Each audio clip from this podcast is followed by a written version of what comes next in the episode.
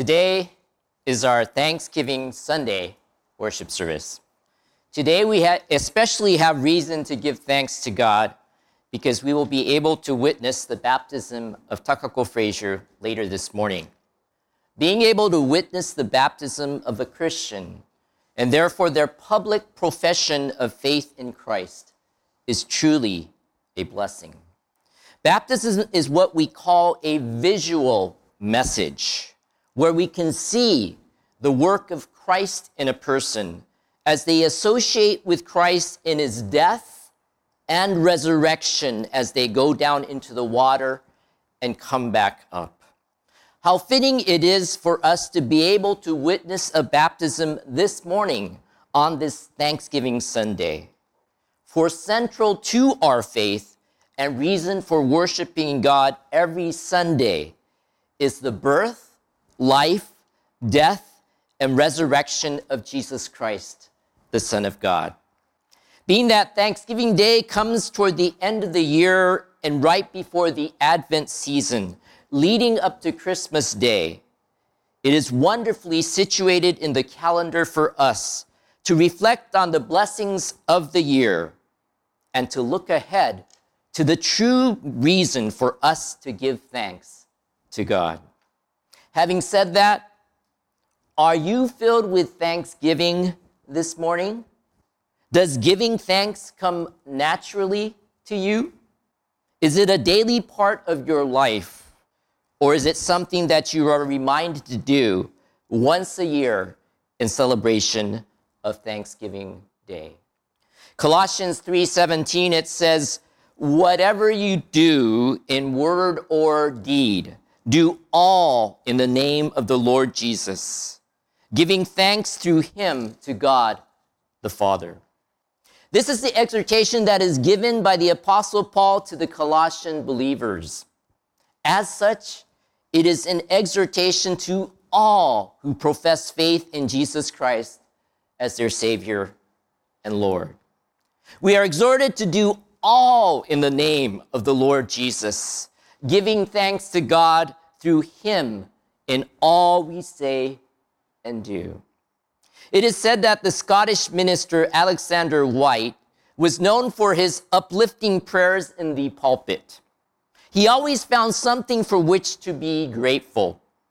One Sunday morning, the weather was so gloomy that one church member thought to himself, Certainly, the preacher won't think of anything for which to thank the Lord on a wretched day like this. Much to his surprise, however, Whyte began by praying, We thank thee, O God, that it is not always like this. A similar prayer could probably be lifted up on gloomy days here in San Diego. It is about having an attitude of gratitude. You probably have heard that phrase before. To be honest, however, I have been struggling to have an attitude of gratitude as of late. Instead, recently I have been dealing with an attitude of matitude.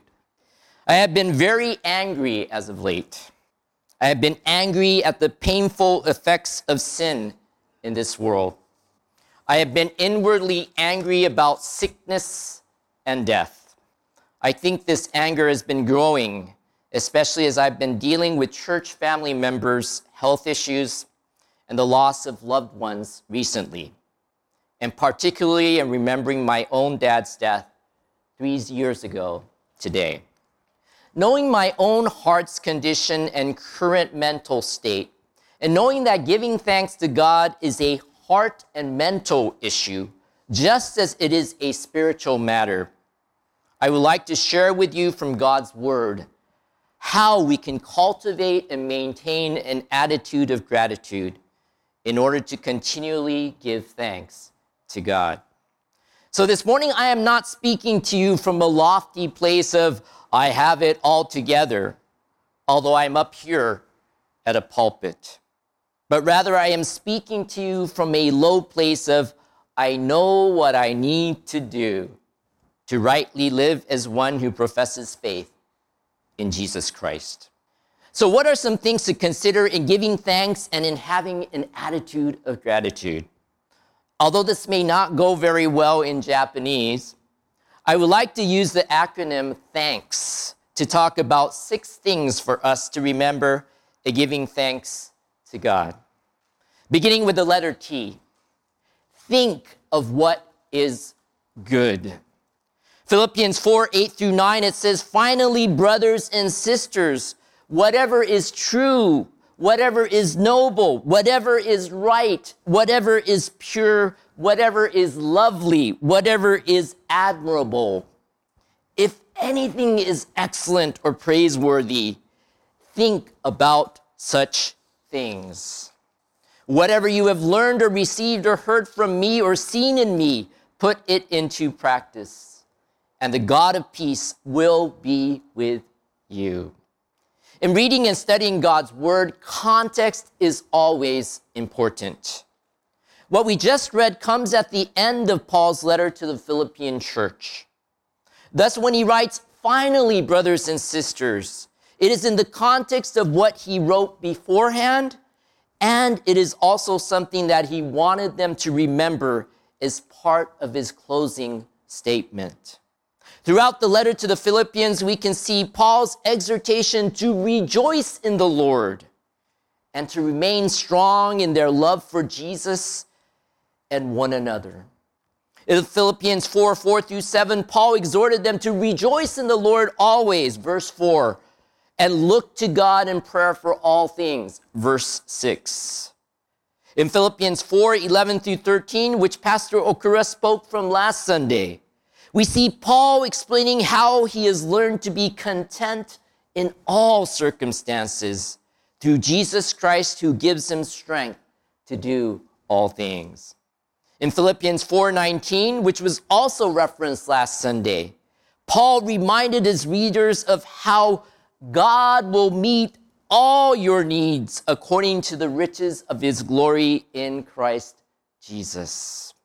Thus, here in verses 8 and 9, Paul exhorts the Philippian believers to think about all that is good in and from God, which includes his love and mercy and grace, and his words, which also includes Paul's teachings.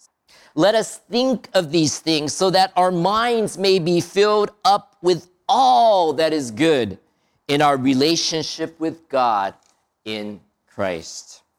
Next, for the letter H, hold on to what is good.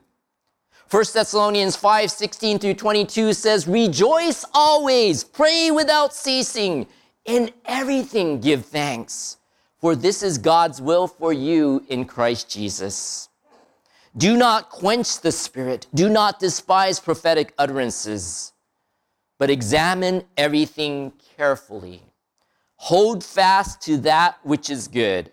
Abstain from every form of evil. Here, Paul exhorts the Thessalonian believers to also rejoice always in the Lord.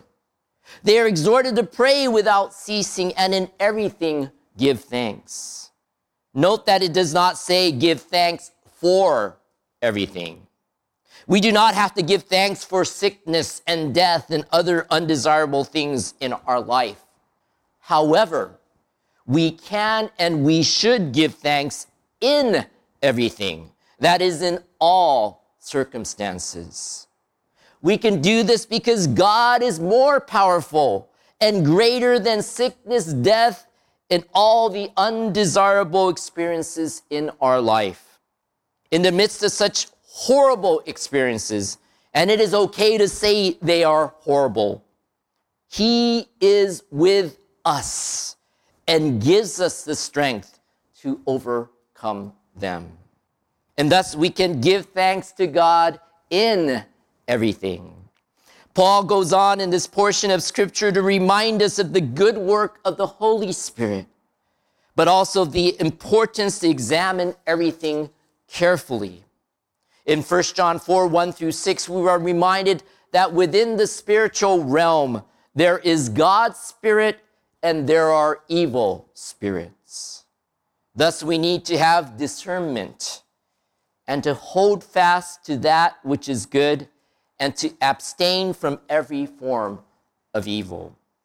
First, though, we need to know what is good, defined for us in God's Word and by the Holy Spirit, in order to discern what is evil.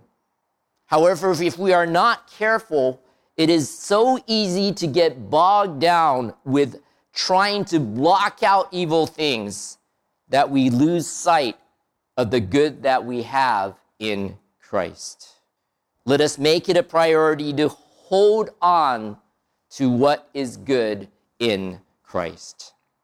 Next, for the letter A, acknowledge God's goodness, and that is His grace. Psalm 104 through 5 says, Enter his gates with thanksgiving and his courts with praise. Give thanks to him, bless his name. For the Lord is good. His loving kindness is everlasting, and his faithfulness to all generations. Psalm 106 1 says, Praise the Lord. Oh, give thanks to the Lord, for he is good, for his loving kindness is everlasting. God is truly good.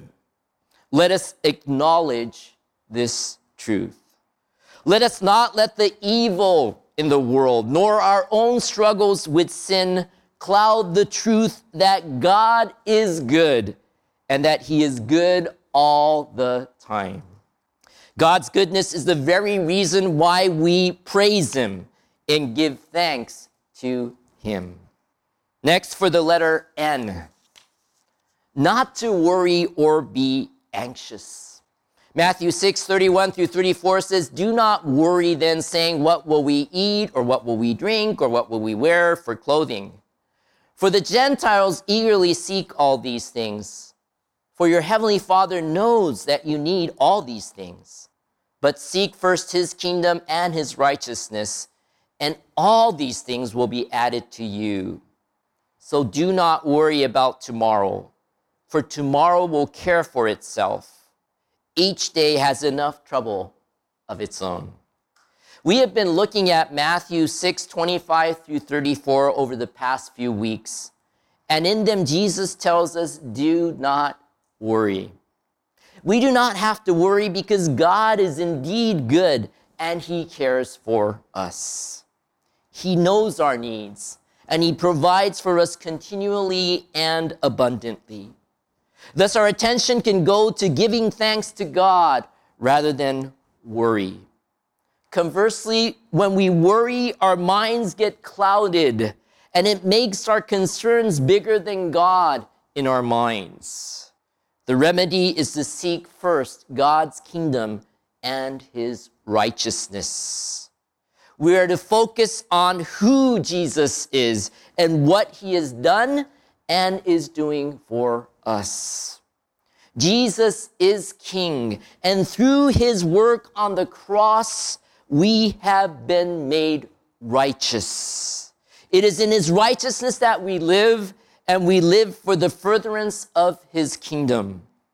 As our King, he provides for all of our needs, both in the here and now and for eternity. Next, for the letter K, keep eyes on Jesus. Colossians 3 1 through 4 says, Therefore, if you have been raised up with Christ, keep seeking the things above where Christ is seated at the right hand of God. Set your mind on the things above, not on the things that are on earth. For you have died, and your life is hidden with Christ in God. When Christ, who is our life, is revealed, then you also will be revealed with him in glory. We are reminded here to remember our relationship and position with Christ. We have a wonderful future ahead of us in Christ. Thus, we are exhorted to keep seeking the things above, where Christ is seated at the right hand of God. Seeking first the kingdom of God should remind us that Christ is seated at the right hand of God. He conquered sin and death. He is our risen and living Lord and Savior and King.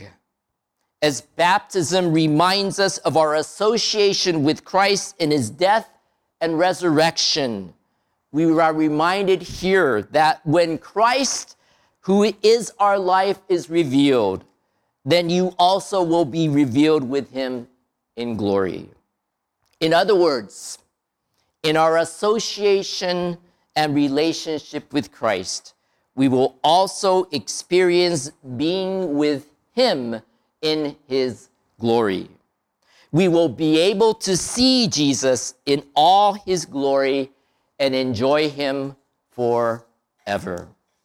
Lastly, for the letter S, say it out loud. In Luke 2 36 to 38, we have a record of a woman named Anna, Anna, who, are, who was 84 years old a widow and a prophetess. She continually served at the temple in Jerusalem with fastings and prayers. Anna was at the temple when the baby Jesus was being presented to God by Joseph and Mary. We see her response to seeing the baby Jesus. Luke 2:38. At that very moment she came up and began giving thanks to God and continued to speak of him to all those who were looking for the redemption of Jerusalem. Anna was blessed to see the baby Jesus. And when she saw him, she began giving thanks to God. In Luke 17, 11 through 19, we have a record of Jesus healing 10 men who had leprosy. What is also recorded is the response of one of those men who was healed. Luke 17, 15 through 16. Now, one of them, when he saw that he had been healed, turned back, glorifying God with a loud voice. And he fell on his face at his feet, giving thanks to him.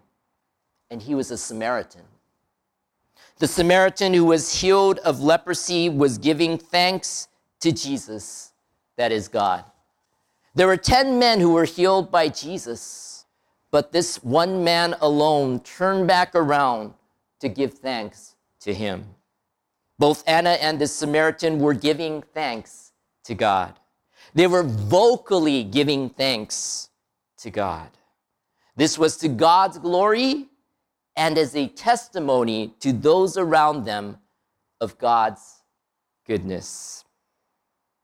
As I remember my dad today, as he passed away three years ago on November 19th, I am reminded of some of the last words that Unike and I heard him say over the phone.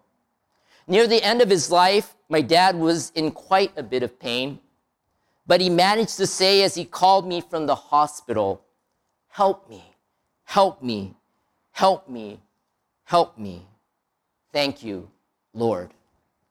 Although my dad was on the phone with me, he was actually praying and crying out to God.